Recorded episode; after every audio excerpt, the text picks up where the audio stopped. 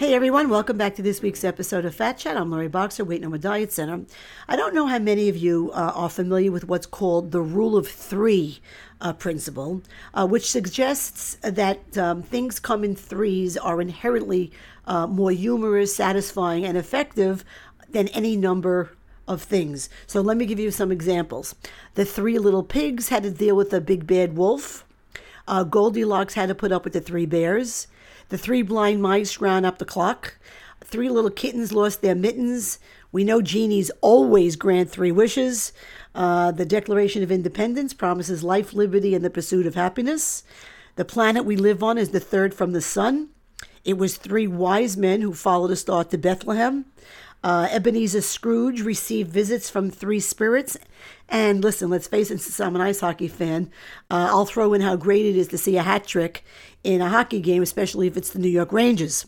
So in my office, however, when dealing with moms of obese kids, you know, children, uh, there's another rule of three, and I hear them so often that I can recite them as the mom, as the words are being said uh, by the moms. Number one, quote, He's a picky eater.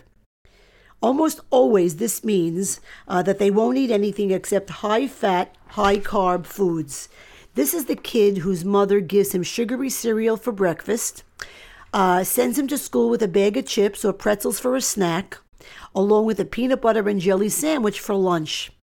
She then gives him cookies or candy as soon as he gets home from school and makes him mac and cheese for dinner. Uh, this is the kid whose parents want to, you know, as the saying goes, go along to get along.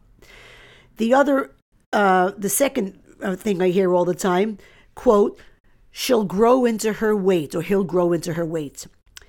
Now, this is the mom who has convinced herself that her child's fat will stretch up as they grow while eating the same crap and more of it as they age and appetites expand, of course, that made them over fat in the first place.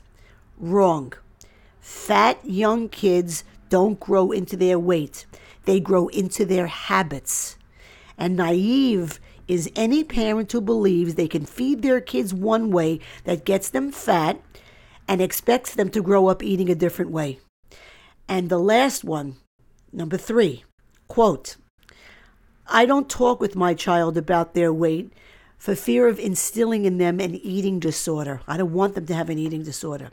This is the mom who doesn't want to believe that her young child's obesity is already an eating disorder, every bit as life threatening as the rarer disorder of anorexia nervosa.